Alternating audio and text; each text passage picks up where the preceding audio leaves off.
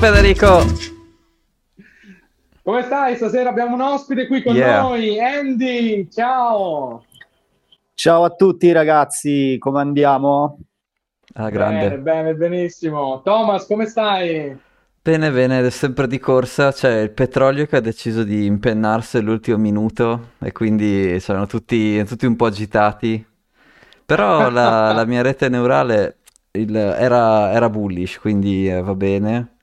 Però sta succedendo, magari succede adesso, invece, invece era un po' più avanti. Però a parte queste cose dell'ultimo Ok. minuto, tutto ok. Fluttuazioni, Tu? fluttuazioni di mercato. Bene, bene, bene. Siamo qui stasera, mi fa piacere che ci abbiamo, ci abbiamo un ospite stasera con noi Mhm. eh, per una parte della puntata. Ehm, Andy, ma io direi, dici chi sei, raccontaci di te, presentati.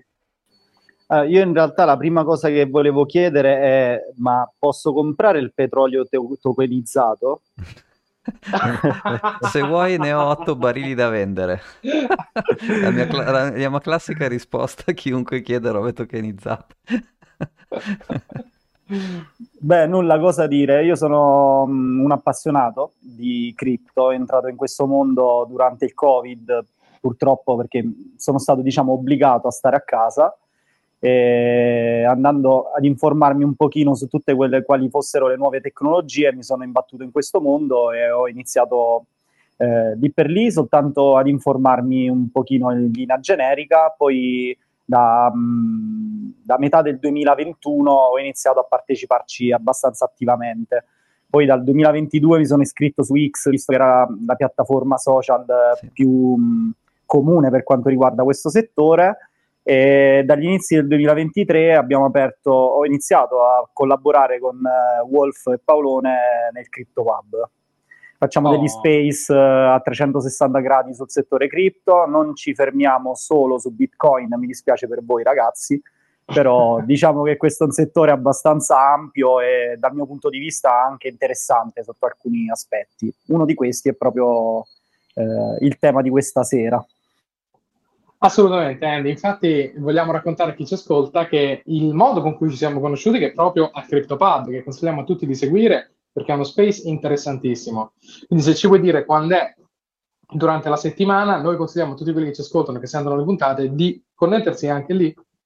Facilissimo da X e, e seguirvi, insomma, e partecipare e essere parte di questo, di questo bellissimo programma, di questa community. Quando andate in onda di solito? Allora, innanzitutto ti ringrazio per la scillata. Eh, comunque il nostro format è formato da due tipologie. Eh, il martedì alle 20.30 abbiamo sempre degli ospiti con cui ehm, interagiamo con un tema specifico, seguendo una scaletta e poi dopo circa un'ora, un'ora e mezza apriamo lo spazio anche eh, ai partecipanti, agli ascoltatori di mh, partecipare attivamente al dibattito, porre domande o interagire comunque con delle proprie delucidazioni in merito. Eh, invece il giovedì dalle 21 facciamo tema libero, chiacchierate con tutti, senza ospiti, per cui secondo me la serata più interessante anche per stringere non solo amicizia, ma anche per eh, andare più a fondo su determinati argomenti che magari eh, non siamo riusciti nelle puntate precedenti. Certo, ed è proprio in uno di questi che ci siamo conosciuti parlando di eh, NFT. Insomma, è stato, è stato anche piacevole vedere i vari punti di vista, capire l'opinione di chi c'era e noi abbiamo la nostra, anche in quel caso eh, molto spontanea. Thomas ed io non ci eravamo accordati per farne parte, ci siamo spontaneamente trovati e abbiamo con piacere partecipato e discusso quello che pensavamo in merito NFT. E da lì è nata proprio l'idea di di averti qui con noi eh, stasera e, e o riprendere qualcuno dei temi affrontati durante il CryptoPub o appunto discutere altri temi in merito alla docu- tokenizzazione e tutto quello che va in quella direzione. Mm. Eh, magari prima di, di passare alle- alla parte più interattiva, faccio il riassuntino di quelle due slide che vi ho mandato, sono di una banca svizzera, l'ho censurata perché ho chiesto il nostro carnet come la Ferragni, 10% delle vendite, mi hanno detto di no, allora eh, che faccio? Il Cavanna Però non aspetta, fa vogliamo fare, pubblicità. Eh, no, dai, vogliamo sì. fare, vogliamo fare, vogliamo fare un, un prologo su questo. Sì, sì. Uh, Andy scherzosamente diceva che noi ci occupiamo di Bitcoin volevo solo dire che comunque abbiamo parlato veramente di tutto nel Cabana in questi anni, in questi 3-4 stagioni, 4 stagioni del Cabana che abbiamo fatto, abbiamo affrontato i discorsi più disparati dell'industria del settore. Alcune affondano veramente all'inizio di quando lo facevamo, abbiamo fatto puntate su qualunque tipo di argomento, dal tecnico al, ai mercati, quindi se poi abbiamo una visione, io e Thomas concorde su certi temi, non significa poi che il Cabana non sia aperto e volenteroso di affrontare qualunque discorso, perché a noi ci fa sempre piacere parlare di tutto, noi parliamo dell'industria. Quindi qualunque cosa vada in quella direzione ci fa piacere, anche perché vedo che c'è tanto campanilismo anche su, su Crypto Twitter, c'è tantissimo, tantissimo barricamenti, barricate, scusate, quindi... Sì, ecco, questa cosa la, la, ripeto ancora, l'ho detta giusto prima di iniziare, ma ogni volta che, se mai vi capiterà di conoscere qualcuno che gestisce un fondo o, o ci lavorerete lo, o ci lavorate già, non lo so, prima o poi sentirete quando troppe persone sono d'accordo su un tema e sono tutti d'accordo, lì scatta la bandierina rossa, cioè bisogna andare a cercare un'altra opinione. Poi sta al gruppo di analyst capire quale opinione è migliore, su quale speculare, quale no. Però quando tutti sono d'accordo, quello tendenzialmente non è un bel segnale, vuol dire che c'è qualcosa che ti stai perdendo. E quindi, come dire, ben venga avere opinioni diverse, ponendo che poi chiaramente al Cabana siamo come dire, ci ha baciato Satoshi, quindi tutto il resto... però vabbè, però sì, comunque è corretto ascoltarsi. Mai... Esatto, ma non lo facciamo mai in maniera né violenta né... Come no? eh, ma no, ma dai, ma quando mai? Ma quando mai? Ma quando mai? Al massimo possiamo avere un'opinione diversa dagli altri e lì ci, lì ci limitiamo. Poi è, è, bello, è bello sentire chi la pensa diversamente, questo è il bello della, della democrazia. E... Ehm, ecco, a, a, riguardo, noi del CryptoPub, visto che siamo in tre, non ci troviamo mai d'accordo su qualcosa, per cui c'è, sempre, c'è, sempre, discussione e dibattito ed è sempre molto interessante. Mm-hmm. Esatto. Sì, è vero. Dai, allora, magari... Allora, scusa Tom, sì che ti ho interrotto. Vediamo no, no, dai, fa... sono proprio due slide di una banca svizzera, sì. ve l'ho condivise prima sul canale e adesso le metto, le faccio vedere anche a quelli che guarderanno su YouTube. Ma sostanzialmente sono proprio una è lo schemino di che cosa vuol dire tu, tu sei una società e hai un asset o, hai, o vuoi emettere del debito o vuoi dare dell'equity, quindi tu sei diciamo il cliente che vuole emettere questi token. Che cosa, che cosa ti serve? Che cosa fa questa banca? E uh-huh. sostanzialmente il primo step che sostanzialmente non, è obbligatorio e il motivo per cui ti serve una banca è che hai bisogno che qualcuno controlli che tu quegli asset ce li hai veramente. Quindi la battuta che faccio sempre a chi mi chiede, posso, come Federico mi chiedeva i condomini, le palazzine a Singapore, dov'era? Voglio comprare i token delle palazzine a Singapore. E io ne ho 26 da vendertene di palazzine a Singapore. Eh certo, eh certo. Il problema è chi è che controlla, quindi come dire, già il fatto che hai bisogno che hai bisogno, legalmente in Svizzera hai bisogno che ci sia una banca che controlla se, le, se gli asset li hai sul serio, eh, dire, già, già, lì è un, dire, è un punto, vabbè, eh, cioè decentralizzazione fino a un certo punto, dire, non, boh. comunque sono step 1, controllare che hai veramente questi, questi asset.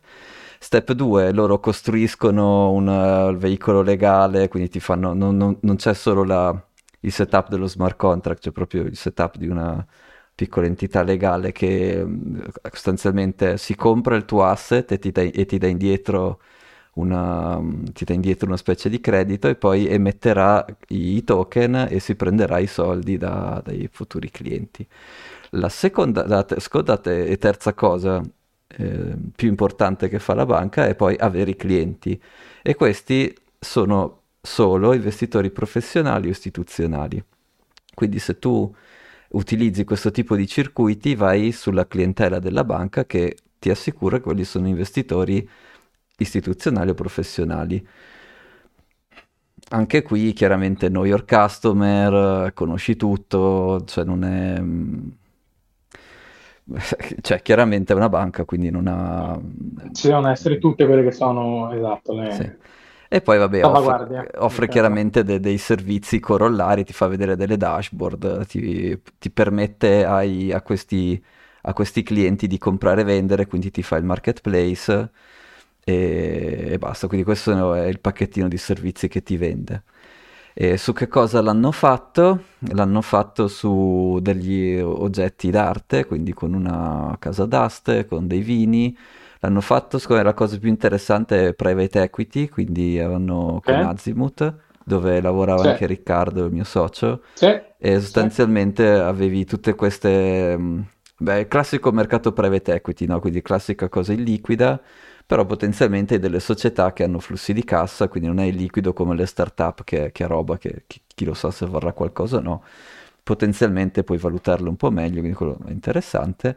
E poi stavano anche facendo al tempo quando li avevamo sentiti anche la cosa di per, appunto per venture capital, quindi per andare a, a fare appunto tipo specie di crowdfunding, diciamo. E la domanda, adesso ritorno adesso che ho fatto vedere quelli di YouTube, ritorno un attimo. Okay, qui.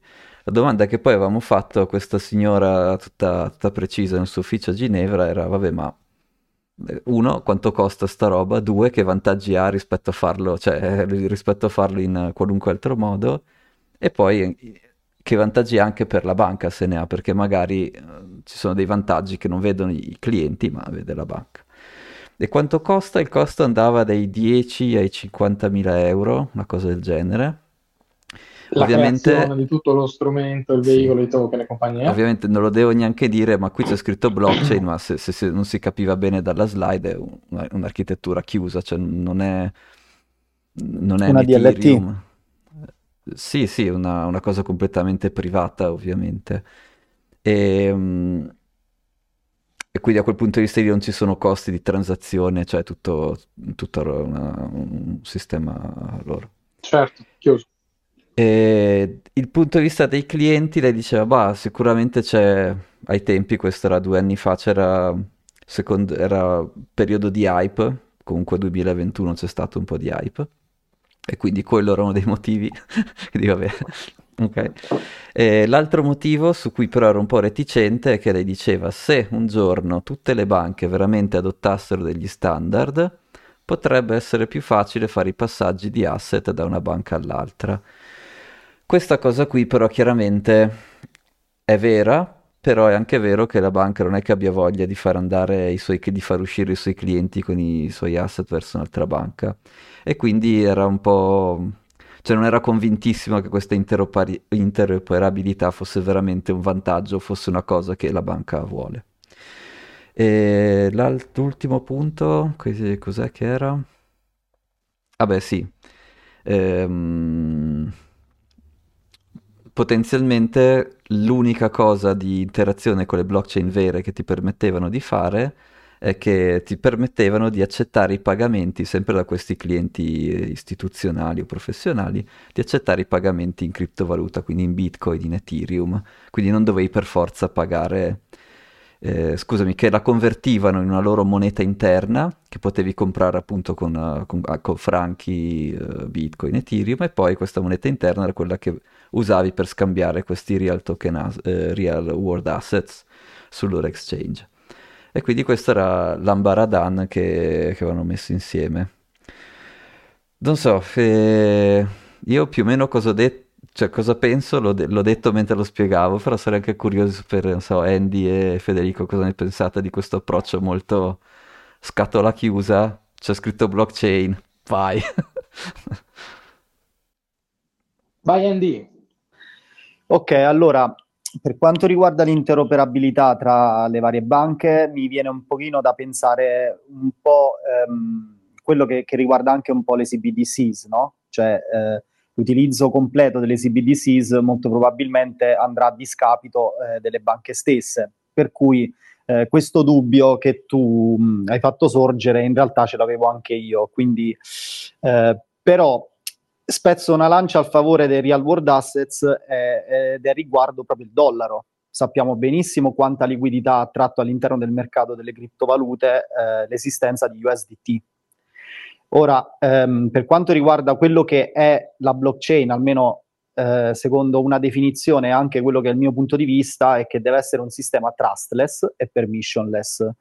Ovviamente utilizzando degli enti eh, regolatori o che comunque siano delle, degli enti fiduciari che debbano dare prova di ciò che noi deteniamo, eh, praticamente svanisce completamente mh, mm, quello che è la definizione di trustless.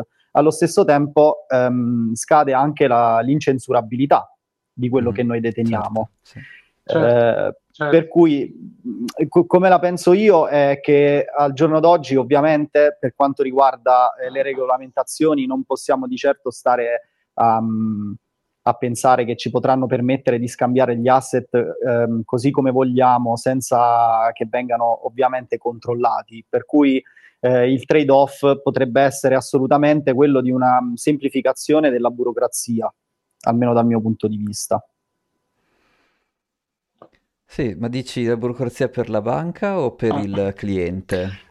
Assolutamente per il cliente, perché penso che dal lato della banca, per quanto riguarda burocrazia, in realtà ci saranno delle regolamentazioni molto ferre per quanto riguarda questi, questi asset. Sì, sì. Allora, se posso, se posso, condividere come la vedo io sul tema, eh, Tom, noi abbiamo parlato un sacco di volte, ma do anche delle, delle referenze ad Andy su quello che pensavo. Tom ha fatto lo, la battuta prima sul real estate di Singapore. Quando io mi ricordo, credo nel 2016-2017, sono cominciati ad entrare i primi discorsi completamente strampalati di ICO fuffissime, di scam clamorosi che andavano a rubare i soldi, ma c'era questo punto che parlavano di tokenizzazione degli asset e la cosa mi aveva abbastanza intrigato. Perché? Perché la, la, tokenizzazione degli asset reali, secondo me, dà accesso a tantissimi asset a tantissime persone. E facevo questo esempio sgangherato per anni se io volessi comprare un pezzo di real estate a Singapore, ma come cavolo faccio oggi? Cioè, non è posso andare a Singapore e comprare, e comprare una casa, cioè, tanta gente lo può fare. Però immagina se questi token fossero scambiati su piattaforme facili da usare, dico un exchange qualunque, un Coinbase della situazione, e io potessi trovare su quell'exchange o quell'altro che sia uh, questi token, io potrei avere accesso a questi asset, che sarebbe una democratizzazione degli investimenti in qualche modo, cioè ti darebbero accesso a cose su cui prima non facevi. E secondo punto, è vero anche quello che dici tu, Tom, cioè, va va giusti- cioè come lo certifichi che poi quell'asset esiste veramente? Mm-hmm. Eh, se, se, c'è uno scam dietro che la palazzina non esiste, ci deve essere un sistema ingegnerizzato per cui quell'asset su cui viene messo un token esiste davvero. E poi anche per la banca, quindi tutto il tema della burocrazia per i clienti e il sistema di gestione del debito e dell'equity da parte delle banche può essere largamente semplificato con l'emissione di un token e la cartolarizzazione di debito e compagnia cantando. Quindi anche lì semplifica la vita all'investitore e se vuoi un po' la democratizza. Se fosse Però così. scusami, cioè io adesso... Eh. Cioè, eh, allora, sono uno di questi clienti, entro sul mio portale della banca, vedo sì. col username e password, vedo un'area dove ci sono real world assets io non vedo mai il token, cioè nel senso che potrei, potrei usare un database, era esattamente la stessa cosa, cioè non... Mm, eh, e hai ragione, deve essere quindi, cioè, non, non, vedo, non, vedo, il di nuovo la signora diceva motivo numero uno hype marketing che non sono cose da sottovalutare perché cioè, come dire eh, non è vero che il mondo deve funzionare solo con le cose tecniche precise, non è vero, cioè magari, ma la realtà non è così, quindi... Non è così, cioè. esatto. Quindi non è un motivo da buttare via, però come dire, alla fine cosa hanno fatto? Hanno detto volete sentir dire la parola blockchain? Perfetto, facciamo il nostro sistema chiuso, lo chiamiamo blockchain e finita lì. E poi l'altro punto che secondo me non è molto chiaro è se io sono una banca e faccio tutto sto lavoro di andare a Singapore a controllare se c'è veramente la palazzina, bla bla, invece che venderlo ai miei clienti, quindi invece che darlo ai miei wealth manager, invece che pacchettizzare io il prodotto e venderlo ai miei clienti, lo do da vendere a qualcun altro. Questa cosa qui, secondo me, non è così ovvia, cioè bisognerebbe sentire qualcuno, magari chiediamo a Riccardo se voglia di tornare una volta e capire bene quando una banca guadagna a fare questa cosa qui, cioè quando è che tu non riesci a vendere un asset ai tuoi clienti, cioè quando è che hai bisogno Beh, di un'altra piattaforma per venderlo, cioè non, sì, non mi è chiarissimo. Eh, faccio un commento velocissimo, sì. poi facciamo parlare sì, una persona del, del, del gruppo. Nel senso, tu puoi fare una price discovery perfetta, perché una volta che il token è tradato, tu sai esattamente il valore di mercato di quella cosa, quindi potrebbe ah, essere un tool di price discovery, teoricamente. Sì. E, e semplicemente non è uno strumento che ne aumenta in qualche modo il valore di mercato, ma ne acc- fai accedere a una no, platea più ampia. Sì. Lo scopre e accede a una platea più ampia, perché chiunque sua, dal suo telefono, tu dici sì, eh, perché dovrebbe farlo? Non lo so, però dà accesso forse a più persone, Beh, sì, dal mio punto di vista sì, perché comunque essendo una blockchain pubblica sarà accessibile ovviamente da qualsiasi parte del globo. Prendiamo un esempio, eh, l'accesso alle treasury bills, noi non l'abbiamo essendo residenti in Europa, magari con la tokenizzazione potremo avere accesso all'acquisto per esempio di titoli di Stato americani. Eh, ovviamente però con l'ingresso delle regolamentazioni questo non è più così scontato. Eh, certo. Un altro esempio a cui eh, in realtà ho ancora dei dubbi però è per quanto riguarda la tokenizzazione degli immobili. Eh, noi sappiamo per esempio che in Italia abbiamo eh, l'IMU, che a tutti quanti piace pagare ovviamente. La domanda è, ma se io dovessi acquistare una, um, un token per quanto riguarda per esempio una porzione di un immobile che si trova in Italia, poi l'IMU su chi, su chi ricade? Sulla mia porzione di token o ricade sempre ecco, comunque sul legittimo proprietario? Cioè, quindi anche anche del lato regolamentativo, secondo me, è abbastanza complicato. Io da quello che so adesso in Europa eh, siamo i primi ad aver creato una regolamentazione abbastanza interessante per quanto riguarda questo settore e attualmente questa tipologia dovrebbe ricadere sotto i DLT pilot e non so, sotto il MICAR. Ok. Eh, per cui è una, reg- una, regolamentazione fatta ad hoc, perché anche se vengono visti come eh, simili al sistema tradizionale, in realtà non poteva essere assimilata alla vecchia legge, ma hanno appunto fatto questa nuova hanno legge. Che, cosa... okay. Sì, un, una nuova legge, una nuova direttiva che si chiama proprio DLT Pilot. Ok, che è interessante perché tu cioè, hai, hai, fatto sorgere un punto, è, è vero, se la, fosse sulla proprietà dell'asset, ma io me lo immagino come revenue generating asset ad esempio, però anche, è vero, poi, poi sorgono, sorgono, una miriade di varianze, perché io mi immaginavo il costruttore che fa la palazzina in mhm. affitto, mm-hmm. tokenizza il revenue, tu hai accesso a un investimento, quello lì fa capital raising, eccetera, eccetera. eccetera. Però hai ragione, se invece sulla proprietà bisogna, ci sarà un, deve esserci un sistema di, di IMU, di tassazione e regolamentazione, assolutamente. Quindi esiste quest'altro framework, dicevi, delle, sulle DLT che non fa parte del MICA, Andy? Eh, sì, da quello che leggevo ora, io non sono un commercialista, non sono sì. un tecnico per quanto riguarda le regolamentazioni, però avevo letto sì che ehm, per quanto riguarda gli, gli RVA, eh, quelli non fungibili rientravano nel MICAR, mentre ehm, eh, quelli fungibili eh, sono assimilati da questa nuova direttiva che si chiama DLT Pilot.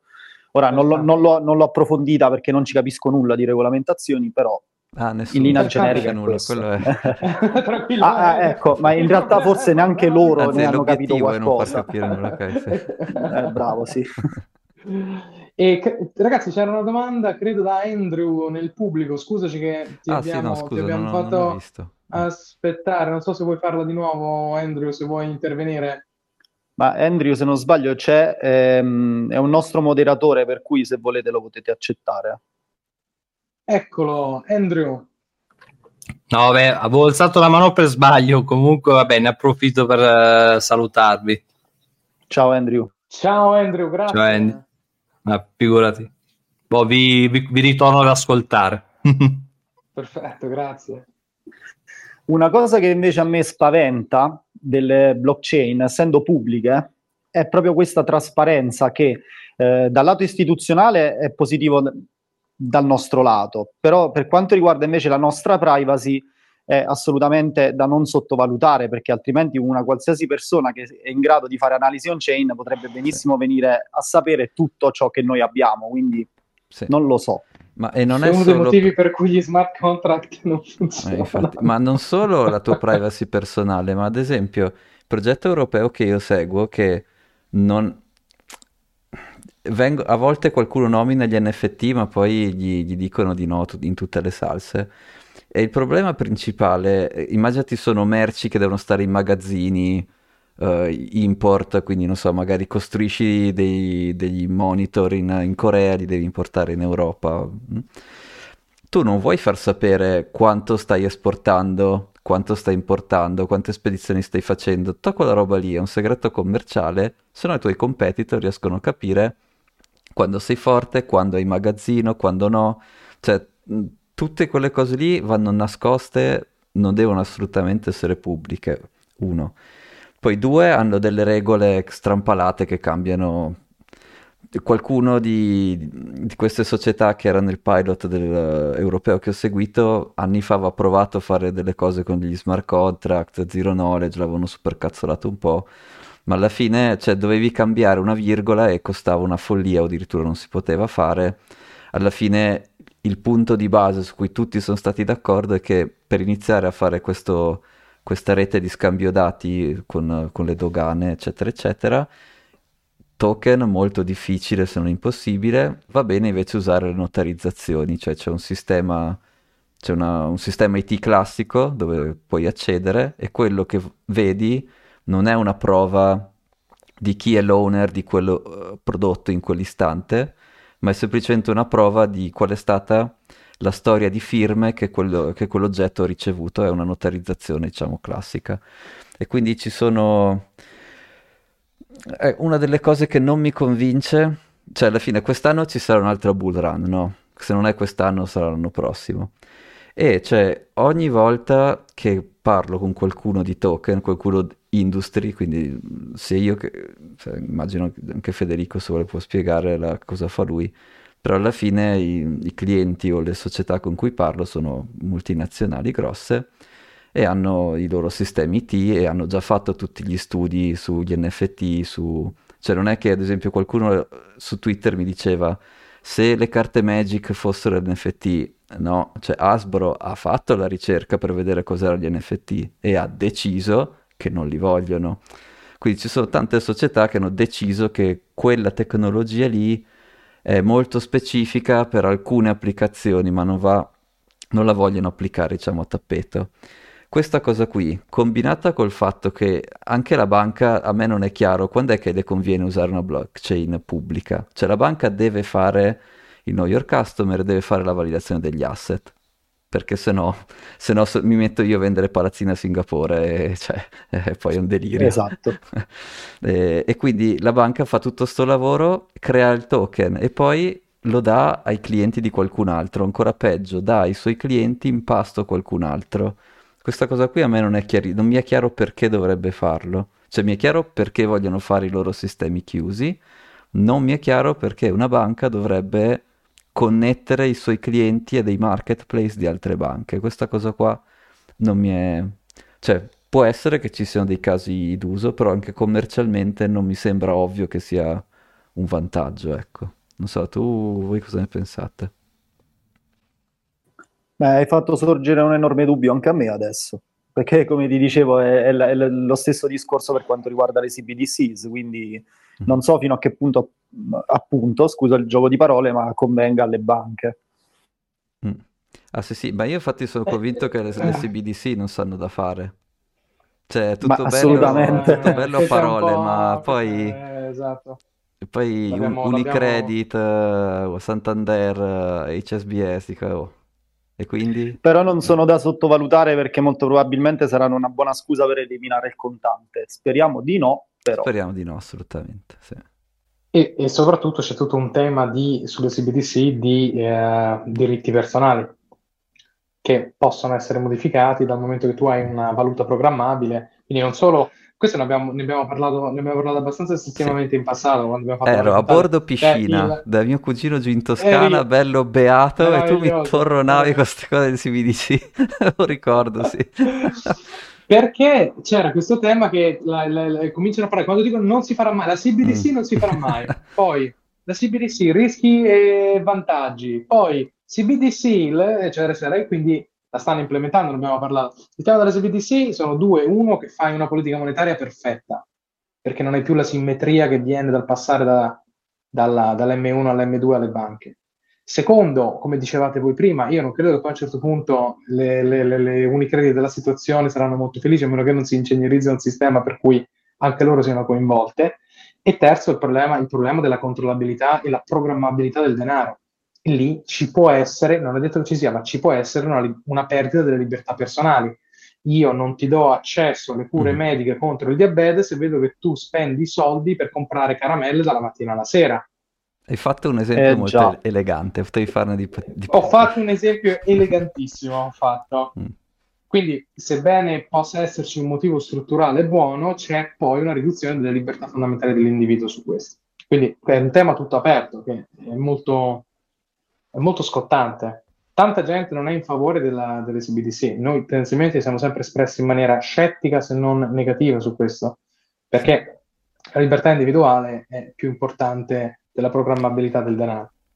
Sì, io avevo fatto una chiacchierata ormai un, anno fa con un, uh, qu- qualcuno che lavorava a Carta Sì, com'è che la chiamano? Carta Sì, sì, è una- un, un circuito di carte di credito. No, è un circuito di Ah, carte di credito. ok. Chi cazzo Eh, e vendono palazzine a Singapore. Che no? è, de- è della Nigeria, era una carta della Nigeria. No, no, è un circuito Della qui Nigeria, italiano. Del- Ha ah, ok, cambiato della nome, però forse adesso si chiama Nexi. Ne- adesso si chiamano Nexi, Ah, vabbè, ah, insomma, ok, qua roba no, lì. no, eh. ah, ok, ok, E allora- Ah, quindi no. proprio il circuito di POS. Sì, sì, sì. Sì, E sì, loro sì, avevano già vero fatto un anno fa la sperimentazione con una banca con- per le CBDC, quindi avevano già impostato tutto. La cosa che però non era chiara era, vabbè, tecnicamente, vabbè, è fa- dire, circuiti di pagamento è il loro business, facile, non c'è niente di difficile. Però appunto il, il il business non era chiaro, cioè cosa ci guadagno? Perché dove- io sono un circuito di pagamento, guadagno le fee sulle transazioni, perché devo abilitare dei, dei pagamenti in CBDC dove nessuno mi paga fee, eh, dove il Per- conto, perché- il, il conto dei clienti non, non- non lo gestisco io, ce l'ha la banca centrale, cioè io cosa ci Perché la guadagno? BCE Ah. perché nulla, e la B- lo fai perché Eh, quindi BCE non lo faccio, eh, cioè, è che, cioè, eh. Quando uscirà un framework legale, chissà tra quanti anni, speriamo di no, come diceva Andy, che verrà eliminato il contante, sarà tutto digitalizzato, lì lo devi fare, ma finché non sei obbligato non ha senso, hai ragione, perché dovrebbe Mm. farlo Nex? Se gliene frega. Eh, esattamente. Poi l'obiettivo... Andiamo esattamente al contrario di quello che è la teoria eh, austriaca, tra l'altro. Mm. Dicelo. Eh, vabbè, l'hai appena detto, Federico. Cioè sulla, sulla, sulla la, la- la- la programmazione del denaro, sul bypassare le banche, Avere Se- tante no, più che altro diverse. il- sulla politica monetaria perfetta. Anche, ma si- anche l'associazione del denaro direttamente allo Stato, al governo.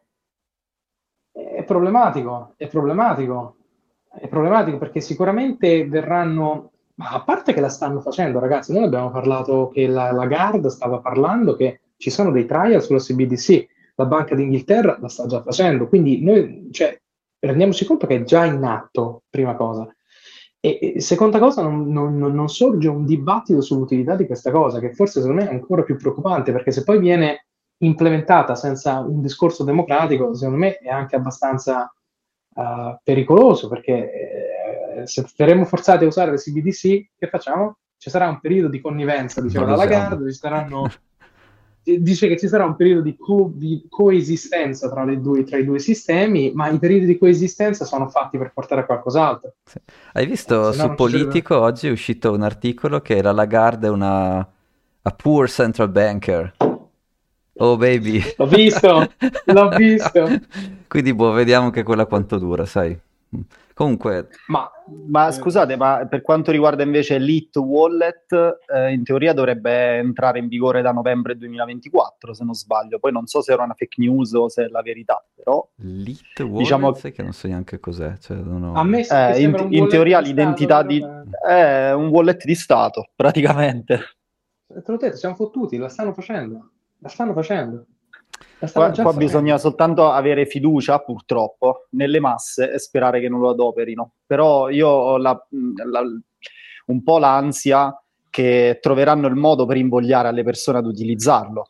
Per esempio, c'hai un bonus mensile per determinate cose che potrai spendere quel denaro per altro.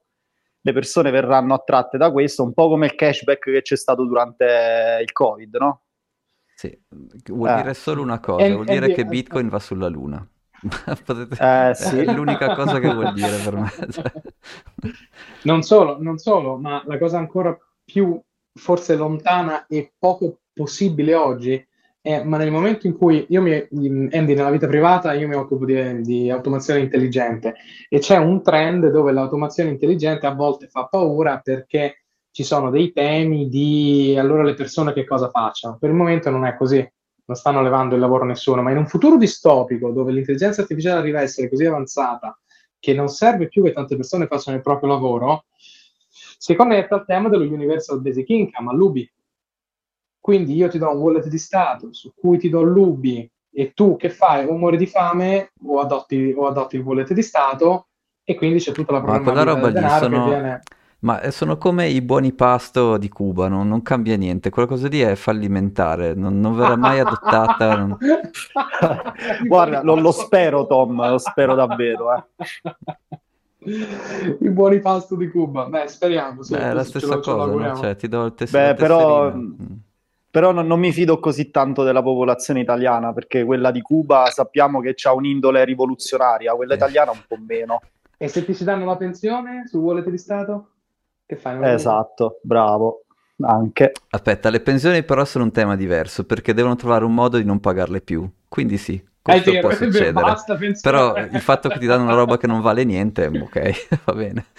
E se la vuoi mettere sul tema, sul, tema della, sul tema, della, privacy, l'unica altra cosa che mi viene in mente era di parlare di Monero, ma c'è stata abbastanza livore online ultimamente su questo tema, ma eh, noi abbiamo parlato di Monero tante volte in passato perché eh, ricordiamo, a livello tecnologico sembrava essere la prima o una delle poche o l'unica che avesse un sistema di irrintracciabilità, diciamo, perfetto?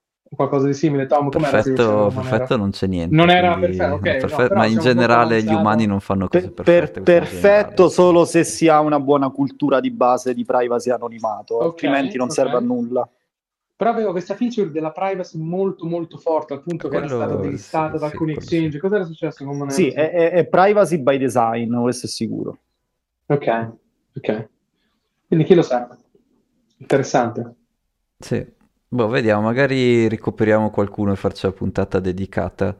Perché la parte di crittografia mi è chiara, cosa usa mi, mi è chiaro. Però il problema non è in questi sistemi di pagamento, poi come li implementi, lì se fai un, un leak di, se colleghi il tuo indirizzo IP alle cose, cioè la, la matematica finito, è una cosa, quindi eh, è ok, e anche lì c'erano dei problemi, beh, è un altro discorso. Però poi c'è anche l'implementazione pratica, quindi e su quella cosa lì invece non è tanto che non seguo. Eh, però sì, Monero è stato amore di, di gioventù per tutti, dai, chi è che non ha, chi è che non ha minato Monero, mai... eh, infatti, dai. Chi, no, chi, non ha amato Monero non ha cuore, chi pensa esatto. possa sopravvivere non ha cervello. Beh, però paragonandolo a Bitcoin, avere lo stesso livello di privacy eh, è comunque no, più, più complicato su Bitcoin, quindi Ah, eh, sì, però dico appunto, Bitcoin, cioè, okay, okay. volendo utilizzare Bitcoin in modo privato e anonimo è abbastanza complicato, al, certo. almeno al giorno d'oggi. Sicuramente Monero offre una soluzione certo. mh, più user friendly, però appunto, come diceva Tom, se poi utilizzo il cellulare con cui ho il nome e cognome su Instagram, mh, oppure compro Monero da un checks. Sì. C'era quella rapper, come si chiamava, quella ritardata, quella che aveva scammato un billion Raz aveva un nome assurdo, abitava a New York, quello, quel posto di degenere dove vieni tu. Raz. Ehi, ehi, Vabbè, lei era una degenere, orbi quelle finali. E eh, aveva rubato questo billion. E c'erano eh, anche... Eva, Eva, un billion, un miliardo. Ah sì, con, un con uno di social engineering, non era un hacking, Ma però di... social engineering, quindi convincendo Ave, qualcuno aveva scillato qualche cosa online e gliel'avevano comprato. No, no, era, aveva intralazzato qualcuno di un exchange, era riuscita ah. qualche tesoriere, vabbè, non lo so.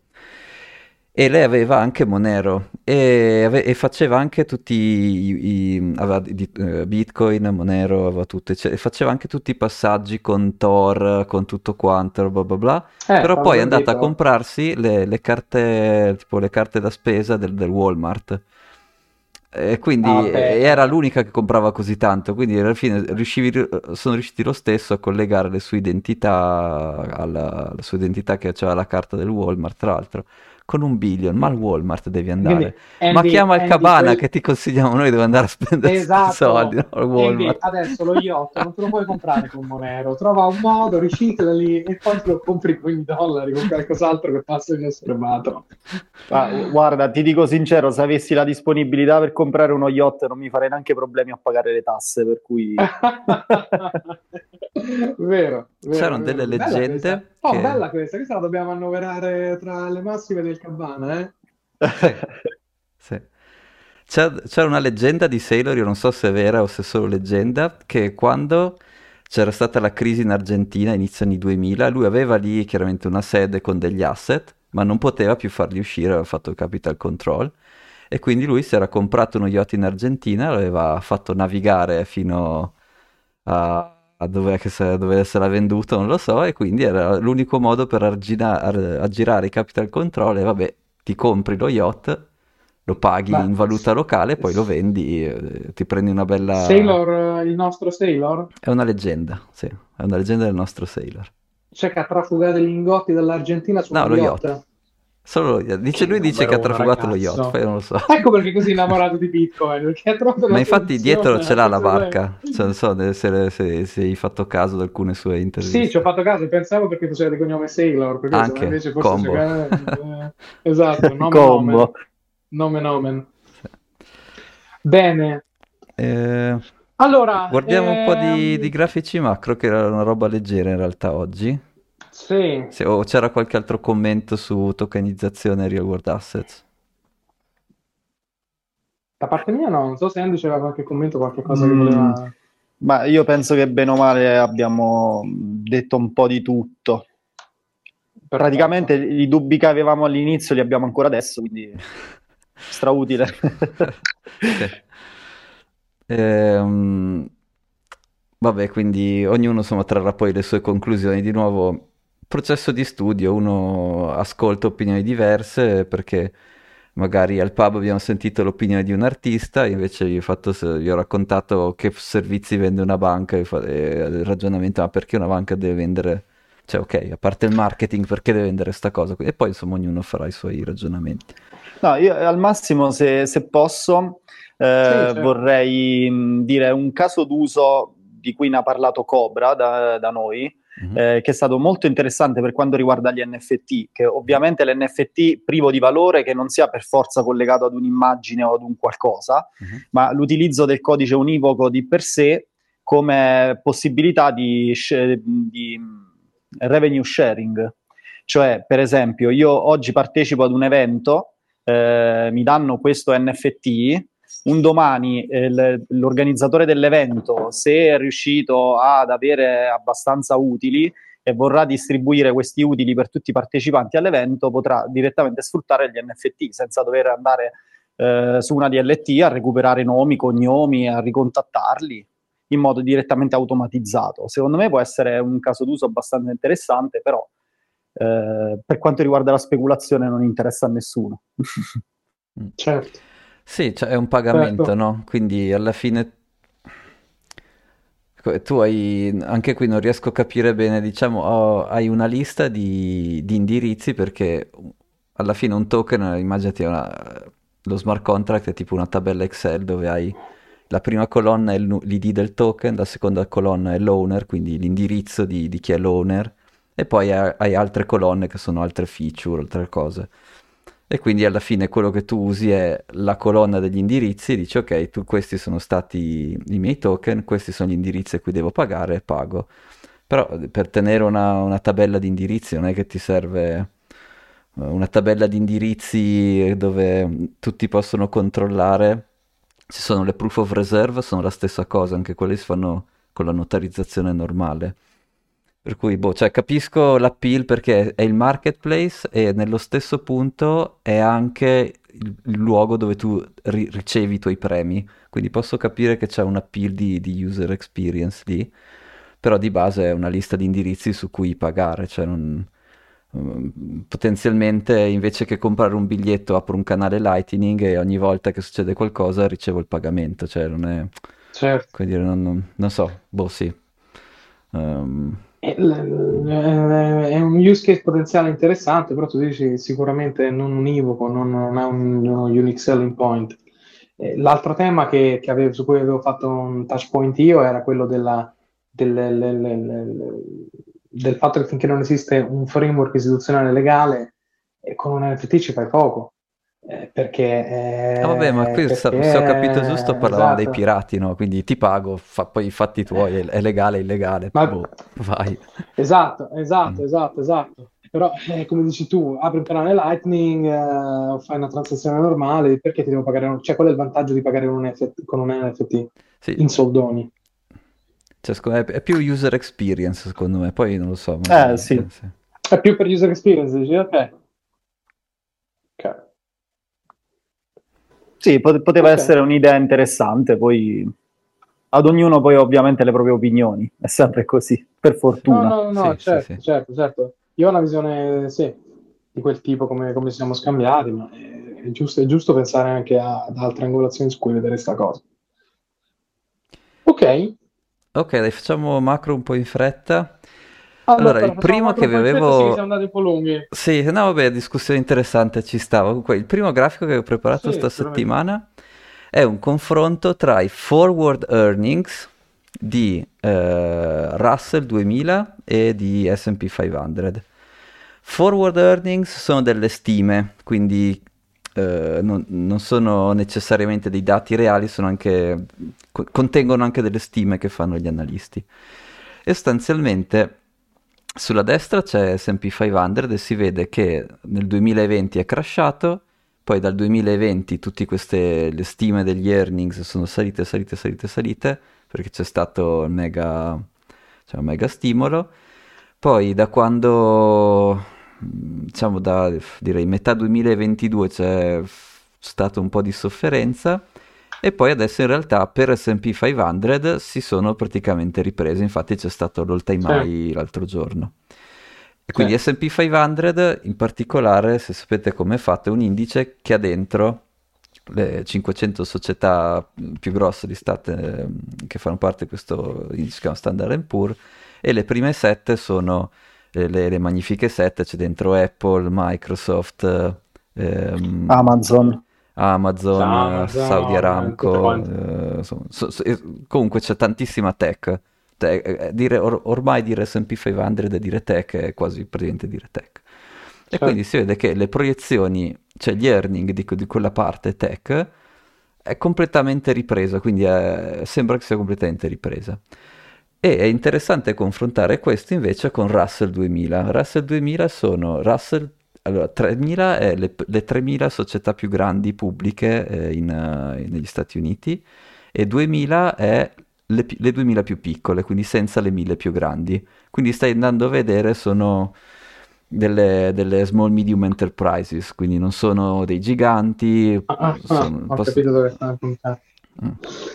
Ok, e se guardi questi forward earnings per uh, Russell, quindi il, il, grafico a sinistra, vedi anche qui, vedi il crash del, del 2000 del Covid, poi si è ripreso, è andato su fino a metà 2022, e poi però questi forward earnings hanno iniziato a soffrire, il rialzo dei tassi, uh, comunque il costo del capitale più alto ha inciso sulla profittabilità di queste società, però non hanno avuto il ritorno al, all'all time high come, come ha avuto S&P 500.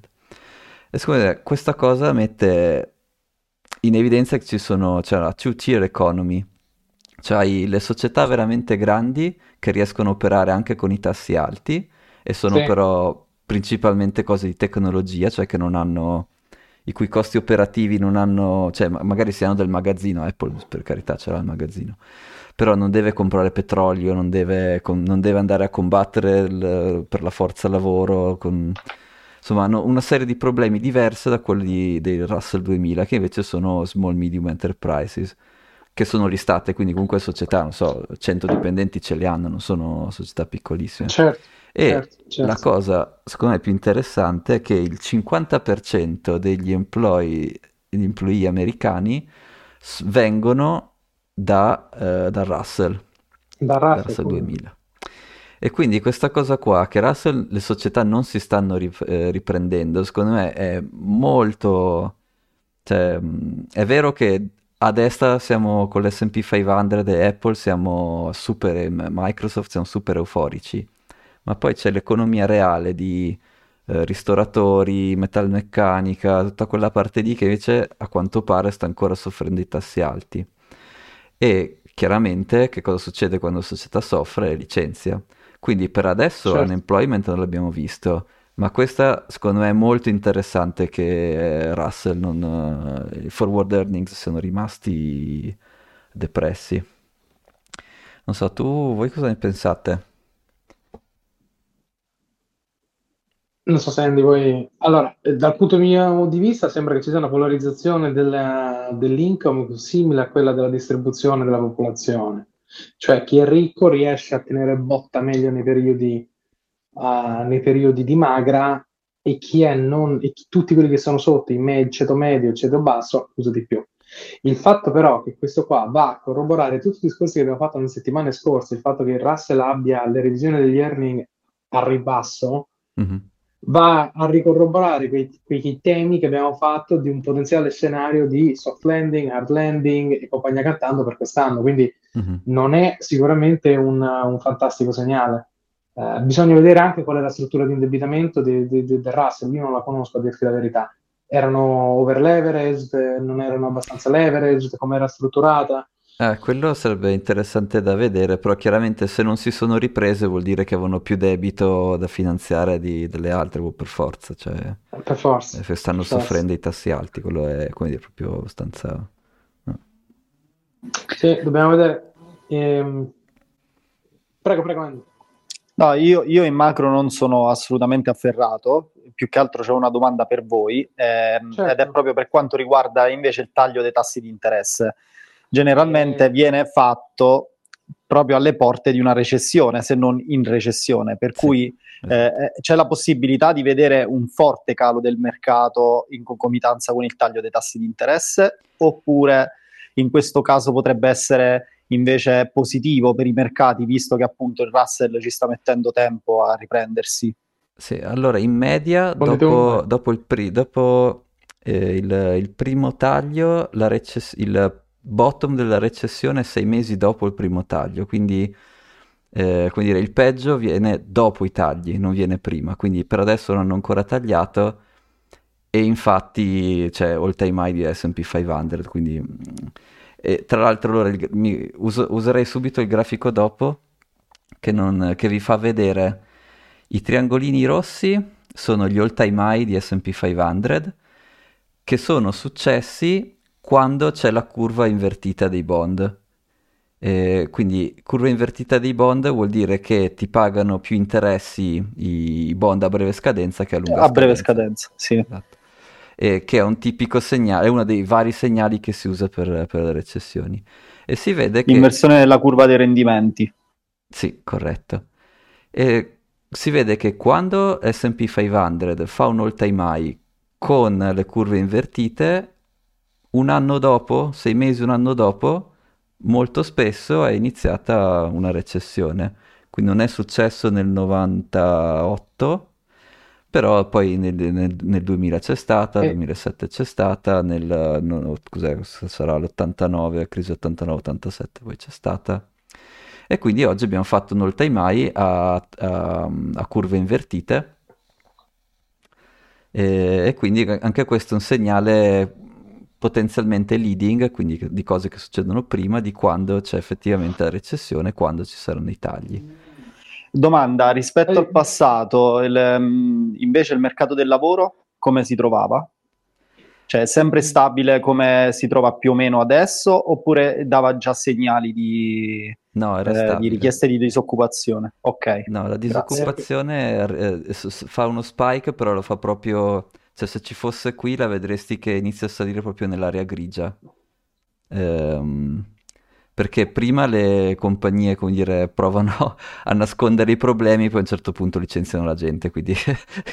però succede certo. un po' dopo, sono certo. poche quelle che, che, lo fanno in anticipo, ecco, diciamo così, almeno nel c'è, passato. C'è, c'è, c'è, secondo me da aggiungere un commento su questo, mm. che la modulazione dei tassi di interesse non è sempre prodromica a una recessione o una fase espansiva c'è tutto il tema della liquidità nel sistema, quindi per questo è difficile ed è per questo che nel, tante volte abbiamo tentato di mettere insieme i tre o quattro macro fattori che vanno a influire su quello. Quindi se c'è la disoccupazione in quel modo, l'indebitamento in quell'altro, l'employment in quello, le revenue in quell'altro, allora se modulano i tassi può succedere questo e quello. Ma non scordiamo mai che durante il Covid è stata raddoppiata la base monetaria sì. del dollaro e dell'euro il che significa che è stato il più grande stimolo della storia registrata, il che significa che i tassi di interesse devono stare alti per non finire in una fase di iperinflazione, il che significa che una volta che era stata assorbita quella liquidità del sistema è naturale ed è, ed è organico che i tassi debbano scendere in un certo momento. Al netto di questo abbiamo visto in tante puntate che ci sono tre o quattro segnali ominosi per un soft landing, una riduzione del, di tutti i parametri di crescita in quest'anno che potrebbero verificarsi. Aspettiamo di vedere l'andamento dei tassi quando li taglieranno. Perché dicono che li taglieranno, c'è una notizia di oggi o di ieri, mi sbaglio Tom? Sì, sì, c'è 50% a maggio del primo mm, taglio. 50% a maggio, esatto, esatto, Anche perché poi dovrebbe influire anche un periodo di allentamento eh, oppure dato che adesso ci troviamo comunque in quantitative tightening, giusto, no? Oddio, sì. sulla carta in teoria sì, in pratica io ho visto degli studi che dicono di tutto e di più, quindi... Boh, Vabbè, ah, l'emissione di liquidità che, che, che, si è vista a marzo molto probabilmente è stato un quantitative easing mascherato, ben mascherato tra l'altro. Mm-hmm. Sì, no, infatti, quindi sì, teoricamente... Sicuramente sì, i tassi non possono stare così alti per sempre, perché ci sono una marea di settori che si basano sul, sul debito.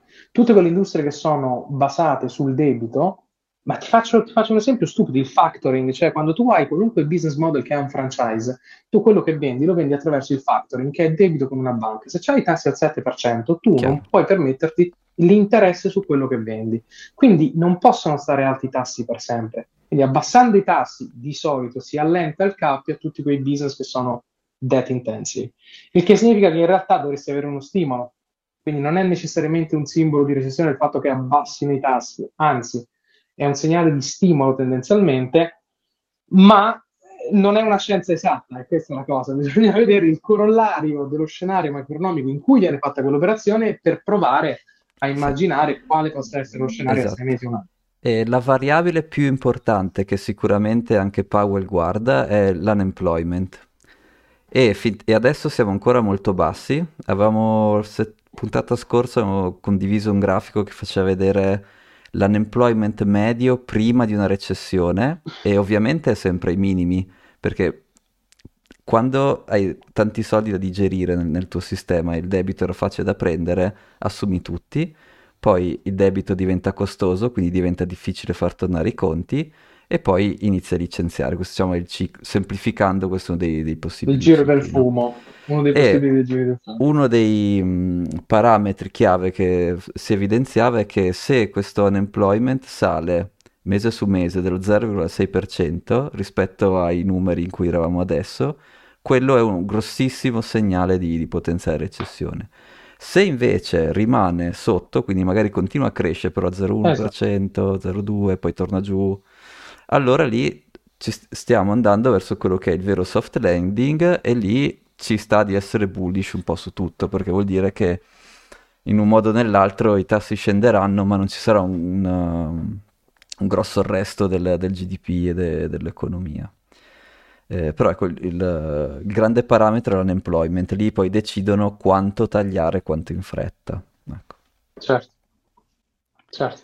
Ecco, c'è un altro dato interessante, secondo me, però che forse non è così allarmante, magari mi dite voi, però è per quanto riguarda le carte di credito degli americani, visto che a quanto pare sono mm. molto indebitati, tutti quanti non riescono ad arrivare a fine mese se non facendo ulteriore debito. Eh, voi cosa ne pensate a riguardo? Mm. Allora, io avevo visto le statistiche di questo excess saving, che è quanti soldi hanno avanzato famiglie americane dal- dagli vari stimoli, e in realtà la, la proiezione che avevo visto all'inizio dell'anno scorso era che doveva finire per settembre, e invece adesso hanno ribilanciato tutto e finirà verso aprile. Quindi secondo me hanno, hanno comunque c'è un cuscinetto che possono ancora utilizzare per, per spendere. Poi magari Federico ci racconta meglio l'approccio degli americani alle carte di credito, che è un po', vabbè, è un po' diverso dal nostro, diciamo così. È un dato che, che è sicuramente un indicatore strano, perché può essere buono e può essere cattivo. perché se ti over indebiti vuol dire che hai fiducia nel fatto che tu possa ripagarlo, mm-hmm. ma se il mercato in quel momento si inceppa per qualunque altro macro motivo, vai a zampe per aria, Andy, perdonami il, mm-hmm. no, no, va, l'espressione. Figurati. Vai a, vai a zampe per aria perché il sovraindebitamento è strutturale nella mentalità degli americani. Il 50% degli americani non ha savings, vi, vive di esatto. stipendio in stipendio.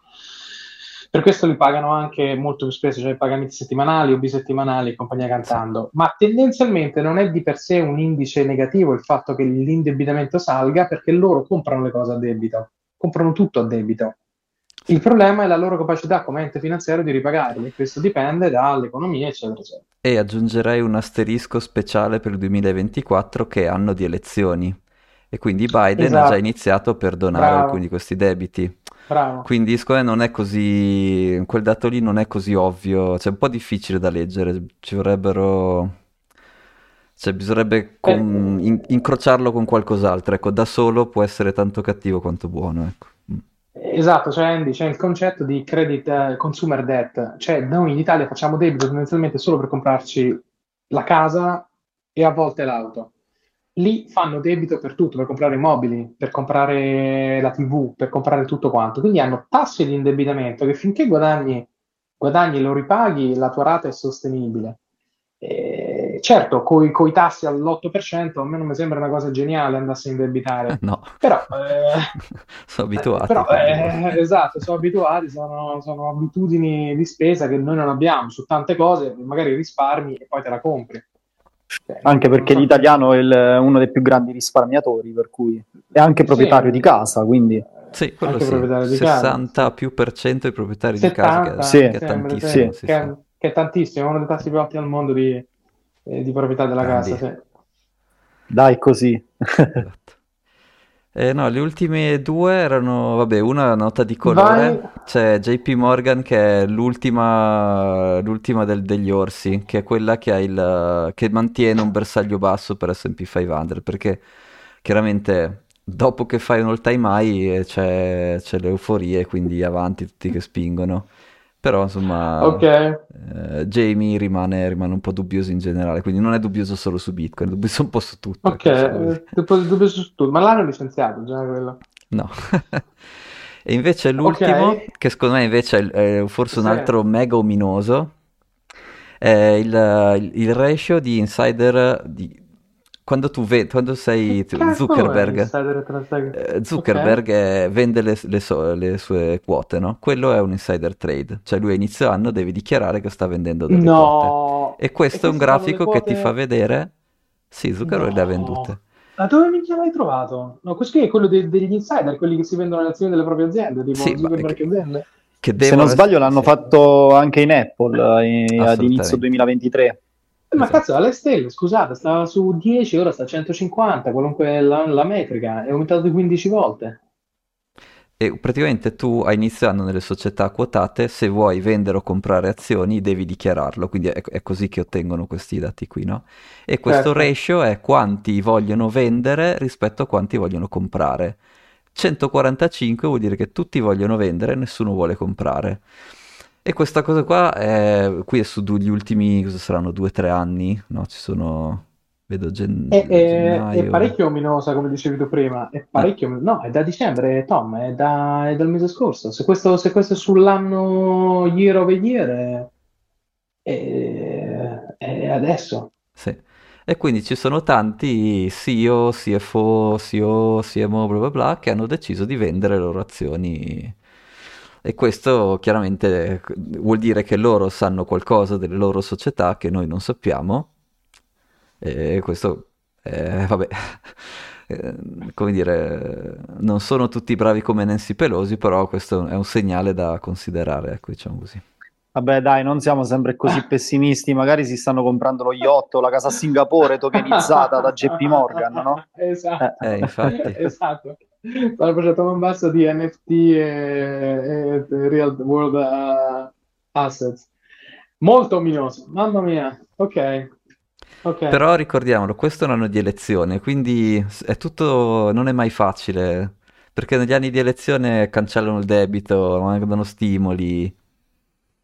Non è... vero, hai mm. ragione, l'hanno fatta, l'hanno fatta di tutti i colori durante gli anni delle elezioni, quindi Ma poi gli americani sono megalomani, quindi penso che in qualche modo cercheranno sempre di mascherare quanto più possibile un qualsiasi problema o un qualsiasi crack che possa avvenire all'interno dell'economia. Quindi non lo so, staremo a vedere. Chi vivrà vedrà. vediamo, vediamo un attimino come, come si pone il mercato nelle prossime settimane e mesi. Vediamo quanto tagliano, quello secondo me sarà l'altro fatto. Ma a e punto taglieranno, Sì, sì, sì. secondo me a questo punto taglieranno più delle aspettative, su questo, su questo è il sentiment. Va bene, ragazzi, c'erano altri temi, altre domande, curiosità? Andy, è stato veramente un piacere averti con noi, grazie per tutti gli spunti che ci hai dato Sì. e mi raccomando a tutti quanti, ascoltate e partecipate al CryptoPub eh, che è il martedì e il giovedì alle 9.30 mi sembra, Andy? O- 20 e 30 martedì e 21 mer- eh, giovedì. Perfetto, Grazie di nuovo. interessante. Andy, grazie mille per essere stato con noi e dopo che ascoltate il, il Bitcoin Cabana andatevi ad ascoltare e partecipate al CryptoPub. Quindi grazie mille, grazie mille, grazie Thomas, grazie Andy, Grazie, alla grazie a tutti. Ciao. ciao. Grazie a voi Ciao. ragazzi. Ciao. Ciao, grazie. Ciao ciao.